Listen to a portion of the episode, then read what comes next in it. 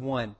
The Pharisees and some of the teachers of the law who had come from Jerusalem gathered around Jesus and saw some of his disciples eating food with hands which were unclean, that is, unwashed. The Pharisees and all the Jews don't eat unless they give their hands a ceremonial washing, holding to the traditions of the elders. When they come from the marketplace, they don't eat unless they wash, and they observe many other traditions, such as the washing of cups, pitchers, and kettles. So the Pharisees and teachers of the law asked Jesus, Why don't your disciples live according to the tradition of the elders instead of eating their food with unclean hands? He replied, Isaiah was right when he prophesied about you hypocrites. As it is written, These people honor me with their lips, but their hearts are far from me. They worship me in vain. Their teachings are but rules taught by men. You've let go of the commands of God and are holding on to the traditions of men. And he said to them, You have a fine way of setting aside the commands of God in order to observe your own traditions. For Moses said, Honor your father and mother, and anyone who curses his father or mother must be put to death. But you say that if a man says to his father or mother, whatever help you might otherwise have received from me as Corban, that is a gift devoted to God, then you no longer let him do anything for his father or mother. Thus you nullify the word of God by your own tradition that you've handed down. You do many things like that. Again, Jesus called the crowd to him and said, Listen to me, everyone, and understand this. Nothing outside a man can make him unclean by going into him. Rather, it's what comes out of a man that makes him unclean. After he left the crowd and entered the house, his disciples asked him about this parable. Are you so dull? He said. Don't you see that nothing that enters a man from the outside can make him unclean, for it doesn't go into his heart, but into his stomach and then out of his body? In saying this, Jesus declared all foods clean. He went on, What comes out of a man is what makes him unclean. For from within, out of men's heart, come evil thoughts, sexual immorality, theft, murder, adultery, greed, malice, deceit, lewdness, envy, slander, arrogance, and folly. All these evils come from inside and make a man unclean. First response for most of us doesn't apply. We don't worry a whole lot about the way we wash our hands. We don't worry about a whole lot about the way we wash our dishes. We don't even know what Corban is. Most of us uh, eat bacon. If we don't, it's not because it's unclean. It's because it's unhealthy. We don't really, it doesn't fit. We're past that. A church like ours, we, you wear shorts to church in the summer. We don't get bound up in the rules and we're independent and non-denominational. We're all of those things and we feel like we're free in Christ. We don't, this doesn't apply. We're kind of past all of this stuff that Jesus is talking about. He's talking to Jews, maybe he's talking to Catholics, but he certainly isn't talking to us. We don't, we don't do this stuff for most of us. It doesn't apply. No offense if you're Catholic background.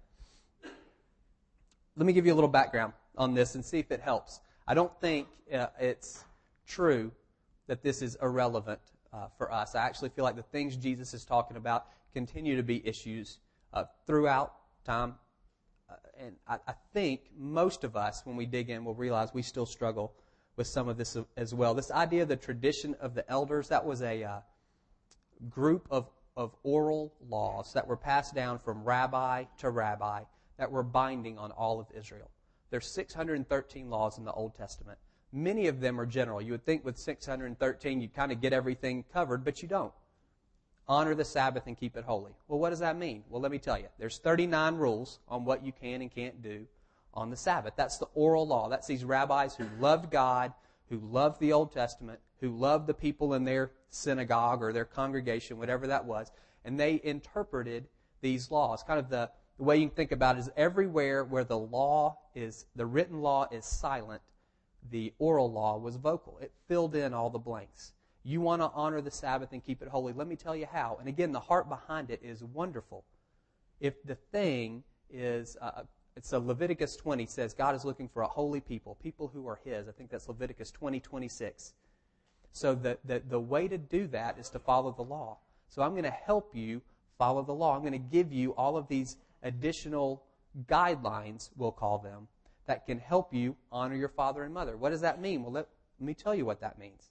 And so over time, there's this huge body of oral law called the tradition of the elders that kind of calcified around the written law. But again, the heart behind it originally was, was good, I think, wonderful. People who were trying to help other people follow the law in order to be this people that God wanted them to be, this holy people who were set apart for Him. By the time Jesus comes on the scene, things have gotten a little um, out of whack. Again, there's this, this body of oral teaching is pretty cumbersome at that point. There's a lot of rules. They tend to contradict one another. And these Pharisees come. Uh, we didn't read the verses immediately preceding. Jesus has just walked on water. He gets to the other side. There are these crowds gathering around him, and everyone's touching him and being healed. And kind of the sense that it, it seems to me is these Pharisees come and they're trying to discredit him in front of this crowd. He's doing all this stuff. All these people are clamoring uh, to be near him, and so they're taking a shot at his disciples in order to discredit him in front of these crowds. Not a very nice thing to do, but that seems to be what's going on. And so they say, "Your their hands are dirty. They didn't wash their hands the right way. Why don't they follow the tradition of the elders?" And what they're saying is they're not following the tradition of the elders, which we all know it's binding for all of us. And this charge from the Pharisees, we tend to have a pretty low view of them. These were the religious uh, studs of their day. It was they followed the law better than anybody.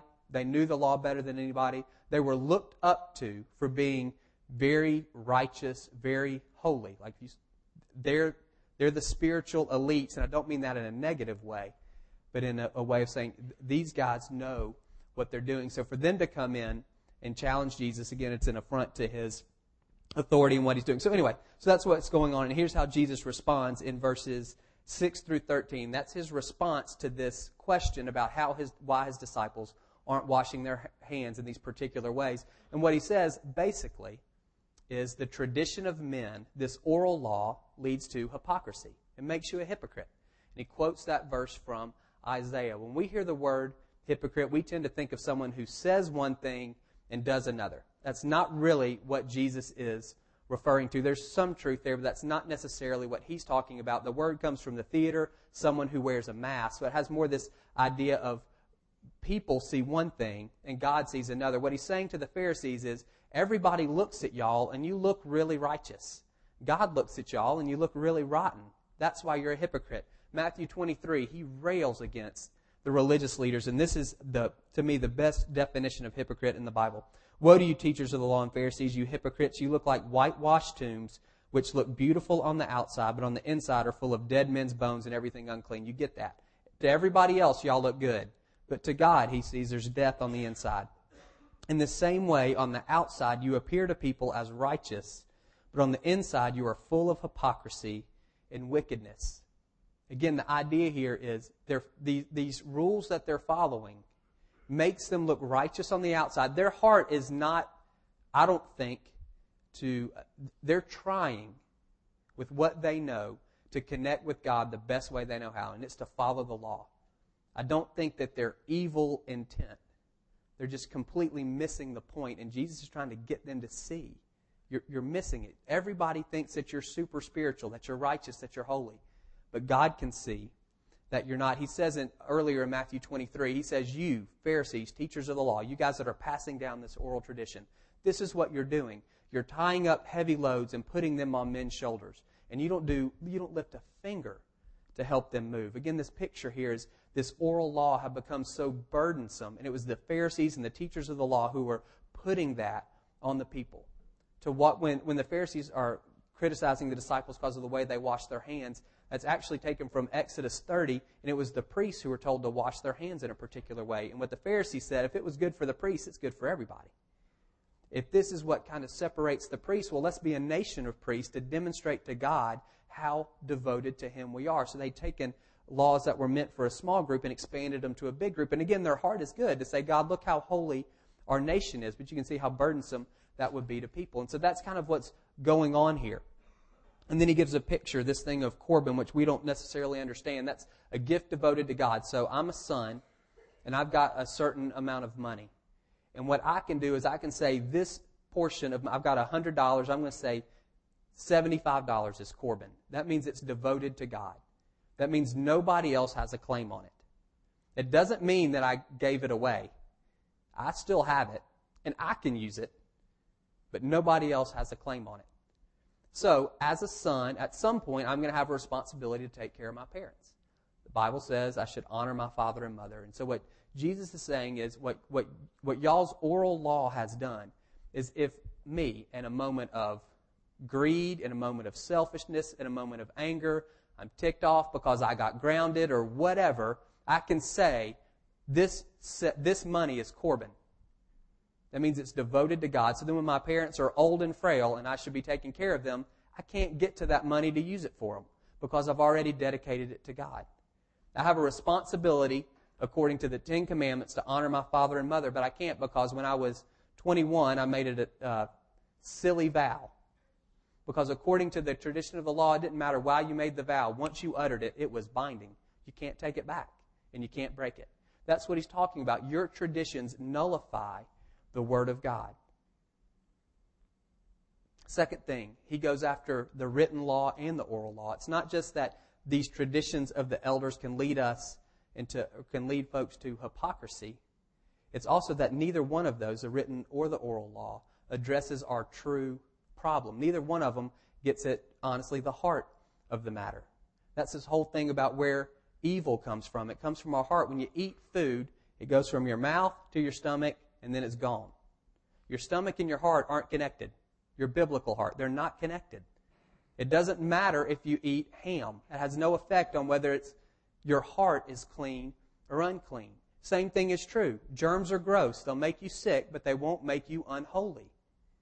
Washing your hands, that's great. Washing pots and kettles, that's great. But that none of that addresses our true problem, which is the seat of our heart where all of these evil inclinations come from. He's going after both of these things, this entire religious system, because it can't fix the problem. It's the wrong prescription for what ails us. If you were here a couple of years ago, we did this thing, and Kim liked it so much, she asked if we could do it again. And I'm nice, and so I said, sure, why not? So this is the thing. Let's say, we said there's 613 laws in the Old Testament, and we're just going to sum all those up to keep this shoe nice and clean. That's all you got to do. Everything can be summed up in this. Kim is a good Jewish girl, and so she wants to do this. She knows from her parents that these, this law has been passed down, and her ancestors blew it. They didn't keep the law, so God punished them. He exiled them into Babylon, and now they've come back and they're an oppressed people, and her nightmare is for that to happen again. She loves God, and what she's been told is, you keep this thing clean, everything's going to be all right. And because we love Kim, we've given her some instructions on what it, what does that mean to keep it this shoe in good shape. It's hard to know, and so there's some rules: the length of the laces and how you tie the bow and what the loops need to look like and where the tongue needs to be when you're putting all of that stuff.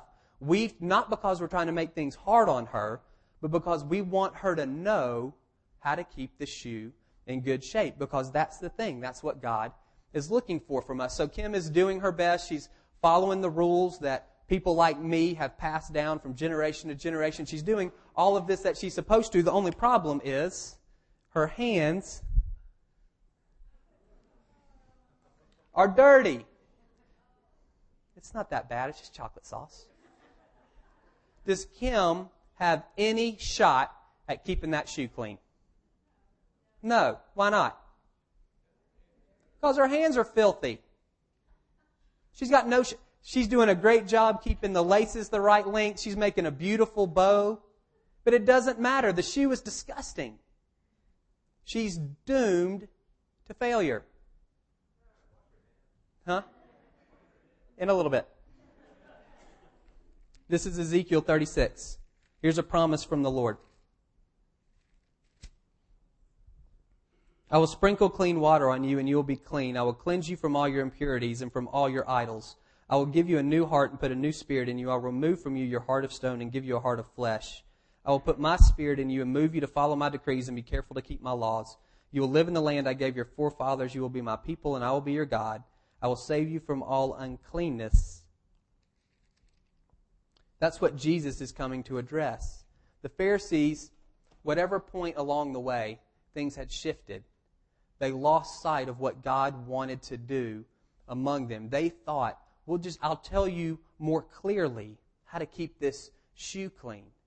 But none of it matters because her hands are filthy. And what God promised was, let me wash them for you. And that's the new covenant. Here, let me wash your hands. And now suddenly, she's got a shot. Thanks.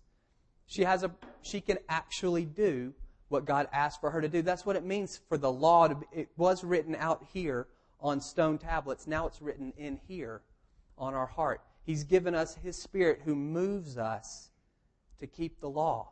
We don't need all the extra stuff anymore. It's not external to us anymore. The Holy Spirit lives within you if you're a follower of Jesus. He'll tell you how to keep the shoe clean. He'll tell you how long the lace, all of that stuff. He'll take care of all of that. That's what Jesus is coming to address. The Pharisees, whatever their intention, they were completely missing the point at this time. It doesn't matter about washing your hands, and it doesn't matter about the food you eat, and all that. None of that addresses the true problem that's going on. And you may say, "That's great. I got it. I'm good. Saved by faith. Got it. Grace. All of that stuff." Still doesn't fit. A couple of things that might make you think otherwise. Today, for us, the tradition of the elders can still lead to hypocrisy. It doesn't have to. I think it usually does the tradition of the elders can still lead to hypocrisy. If you take out the phrase follow the law, insert the phrase follow Jesus. For the Old Testament Jew, following the law, that's what made me holy. That made, that's what made me part of the people of God. For us, it's following Jesus. That's what makes us part of the people of God. And then people like me, with the best of intentions, come and tell you exactly what that needs to look like. Jesus called people to himself. Hey, you 12, I want y'all to come and be with me. And so what I say is this is what it looks like for you to be with Jesus. You got to have a quiet time. You need to get up at 6 in the morning because it needs to be quiet. You need to have a special place where you go. Jesus went to a mountain. Where's your place where you go privately. Here's some devotional books that you can read. You need to make sure that you're reading the Bible at least this much a day from Old Testament and New Testament. Why don't you try some memorization? Here's a journal, write in it. When you pray, here's a formula, acts, you know, adoration, confession, thanksgiving, supplication, or whatever your formula is. We're giving all with the best of intentions, but it's all just stuff wrapped around the outside. Jesus said to his disciples, just come be with me. Let me help you learn how to be with him. Giving. Paul, pretty clear. Each man should give what he's decided in his heart without compulsion because God loves a cheerful giver. We debate percentages and gross and net. I read an article a couple of weeks ago whether people should tithe on their unemployment checks. Like, what has happened to the church that when someone is unemployed, we're wondering whether they should give to us instead of wondering how we should give to them? What, what is that? Doesn't he? Uh, worship Jesus very clearly. This is what God's looking for. People who will worship Him in spirit and in truth. That's it. Spirit and in truth. If you're part of this church, you know we've never had a choir. We don't have an organ. We hadn't, nobody's got a robe on. A lot of those battles we never fought. We came in on the other side. Some of you still have the scars from some of that but it's still easy to get focused on the form. When Jesus is looking at this woman at the well, she said, Hey, we worship on this mountain, y'all worship on this mountain. Which one's right? And Jesus, neither is right. God is spirit. And he's looking for people who worship in spirit. That is, without regard to the externals. If he was saying that to, he's saying that to this woman in regard to location. If he was saying that to us, he would say it in regard to all of the musical trappings that we associate with worship. Absolutely, preference makes it easier. If you like the music, a whole lot easier to engage the Lord. But God doesn't care about the music. We do. One of the best things you can do, this will be difficult, one of the best things you can do, if you struggle with the whole kind of worship deal and it's got to kind of be a certain way, if you're honest in terms of music, go to a place where it stinks. I was a youth, associate youth person in a little town in Kentucky when I was in seminary and we had a youth band, and they were awful. Awful. Not even like, oh, that's sweet, they're trying. Miserably bad. And I'm the youth guy, so I got to figure out how to connect with Jesus because they're all looking at me. To blind man stood by the road and he cried. Blind man stood by the road and he cried. Blind man stood by the road and he cried. Show me the way. That's the song every week. A lot of depth, Nobody's on key. It was good for me. I was a snob before that. I'm not a snob. Like I, you give me somebody who can carry a tune and has any sense of rhythm, we're good. It's hard for us sometimes to move past that. What we talk about now sometimes is being free in worship. But we define free very specifically outwardly expressive. You're free to raise your hands, but you're not free to sit down. That's what we do. I was in a place one time and a guy said, This is how you need to raise your hands in worship. If it's a song where you're giving something to God, then your hands are like this. If you're receiving something, then your hands are like this. Well, that makes sense. It, but come on. Does he care? One, one guy was kind of had his fist, it was like a upbeat song, and this guy, you never shake a fist at God. And I'm thinking, he's singing a song. He's not cussing. All of that stuff for us. It's easy to. What does it look like to worship in spirit and in truth? That's the thing for all of us. That's what, that's what, that's all Jesus laid out there. But people like me put all this stuff around it to help you worship in spirit and in truth. And it's well meaning, absolutely well meaning. And again, something like worship is easy, it's a hot button issue, and we all have opinions and all of those things. But none of that ultimately matters. It's spirit and truth. You don't necessarily need all this stuff around the edges. And even talking about it makes me kind of nervous because I've seen what happens when people don't do the things that were, t- they wither and die. I don't want to see that happen, just like the rabbis didn't want to see people break the law. And so what I say is it'll you'll be fine. Just do these things.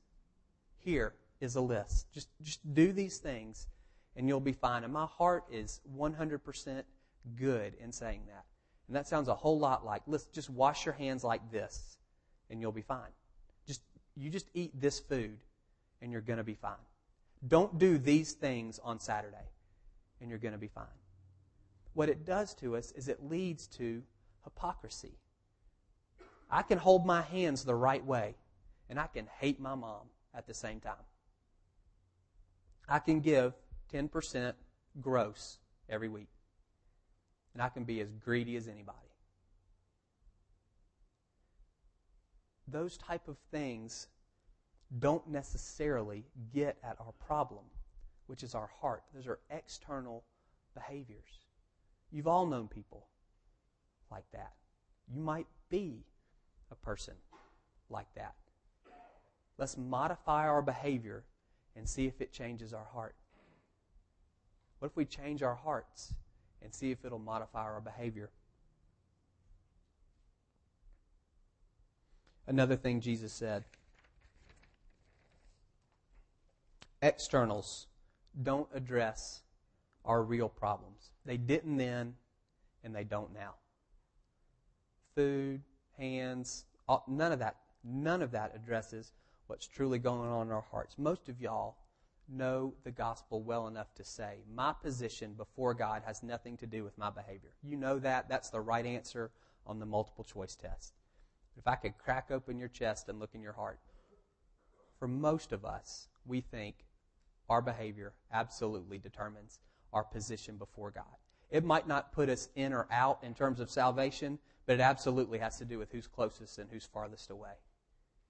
When I'm doing good, whatever that means, I'm in church or I haven't slept in this week or I'm watching, making sure I only watch good stuff on TV, whatever that is, then I, I feel closer. Maybe my prayers have a better chance of getting answered. I'm in a better position to be blessed by God in some way. And we'll have a bad stretch and I do oversleep and I'm grouchy to my kids and whatever those things are for you that mean you're, you're doing poorly. We think God's moving us to the back of the line. He's not necessarily kicking us out of class. He's just moving us to the back seat.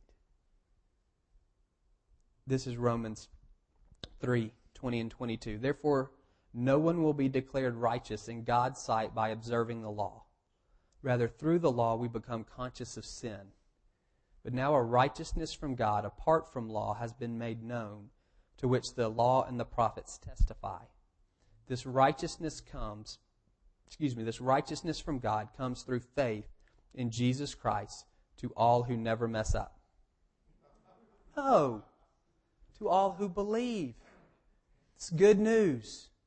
Your righteousness, your standing before God, has zero to do with your behavior. If you're an achiever, that hits you the wrong way. You want to, you want to earn it. You can't. It's a gift. Our standing before God has nothing to do with what we have or haven't done, and everything to do with what Jesus has done and whether or not we'll accept that in faith into our own lives. That's it. That's the gospel. That's the good news for all of us. Your righteousness, your position before God, nothing to do with your behavior, everything to done with everything to do with the past act. Jesus dying and raising again. Holiness, who we are on the inside, character, those type of internal things. Again, has to do with my behavior. If I'm living in some type of sinful, well, I'm not as holy if I'm struggling with some sin issue. And when I kick that, well, then I'm more holy. And there's, there's true, there's growth there for us. But to think fundamentally that holiness is based on our character or our choices, our, excuse me, it's based on our behavior, these externals. It's just not true. Colossians 1 Once you were alienated from God and enemies in your minds because of your evil behavior, but now He has reconciled you. That's God has reconciled you by Christ's physical body through death to present you holy in His sight, without blemish, and free from accusation. If you continue in your faith, established and firm, not moved from the hope held out in the gospel. You're already holy.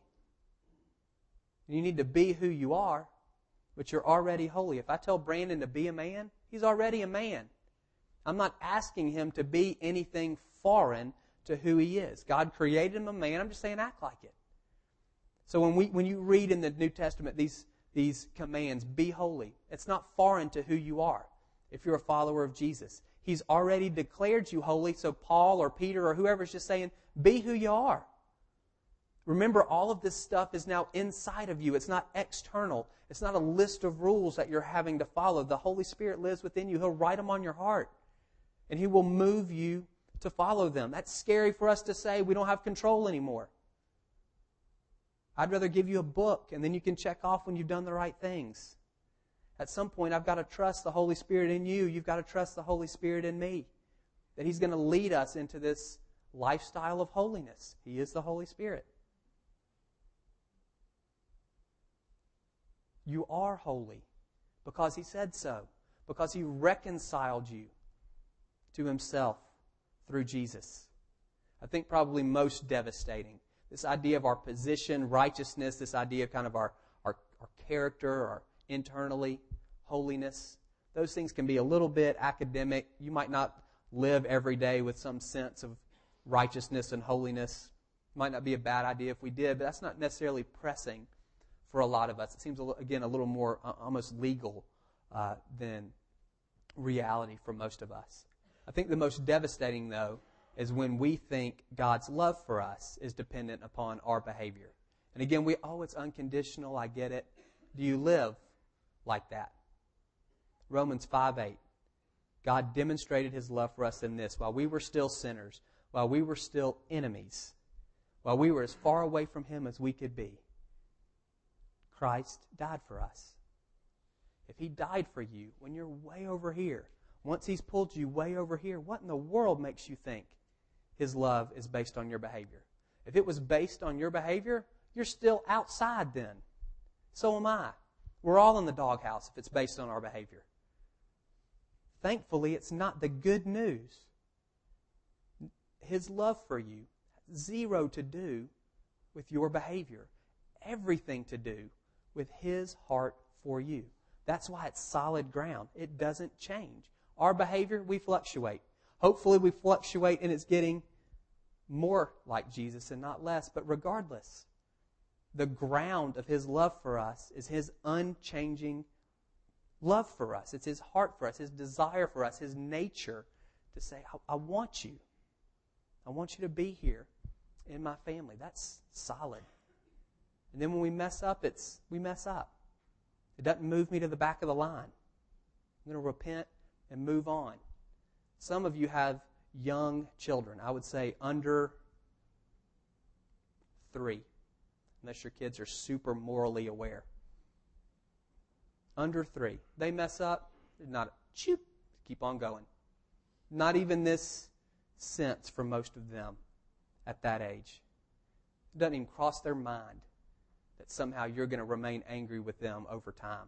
Or that somehow, you know, they do something one second and the next second they're crawling in your lap. They're asking you for something else. Don't you? I'm still mad at you. No, kids don't even think that way when they're that young. There's no concept that our love for them can at all be based on their performance or their behavior. That's what God, that's how He is with us. When we mess up, yeah, we mess up. We need to repent. But don't tie that, your behavior, to the way He feels about you or your position with Him. If you do that, you're going to be on a treadmill for a long time. And what you've done at that point is you've diminished who He is. You've made His love for you contingent upon your ability to perform. You see how that lessens His love? It's no longer freely given. It's conditional based on how well we follow the rules. Nothing in the New Testament teaches that at all. Nothing in the Bible teaches that at all. He loves because he chose to. And that's good for all of us.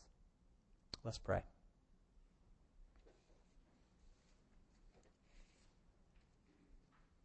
I want you to think about two things. One, this is not nice. Are you a hypocrite? Not maliciously, not intentionally. You're not necessarily trying to deceive anyone. There's not really a whole lot of value in that in the world that we live anyway. But you look awesome. You're doing all the right stuff, but you're dead on the inside. Not asking if you're a Christian or not a Christian. I'm asking, are you dead on the inside?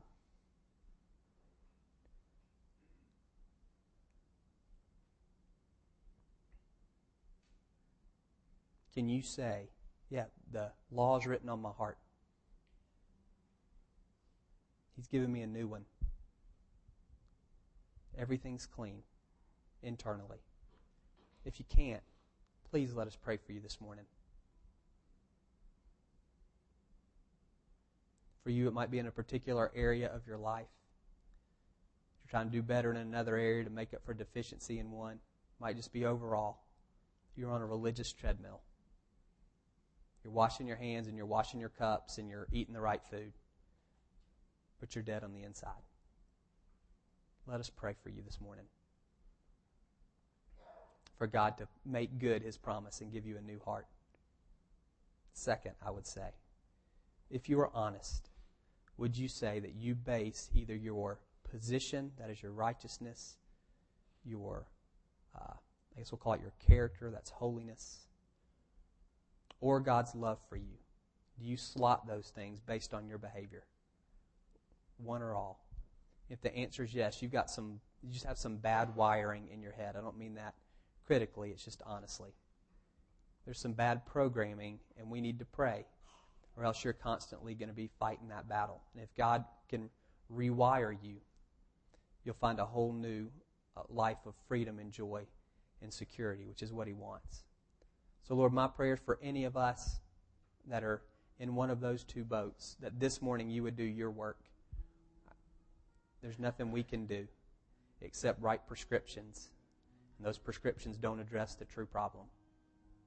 So we're asking you, Father, to send your Spirit to minister into the hearts and minds of all of us.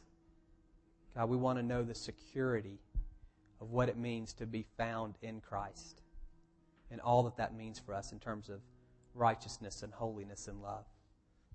And God, we absolutely want to follow you. And we don't want to get lost chasing formulas and prescriptions. In Jesus' name, amen. We're going to take communion. If you're helping with that, if you come forward, the way we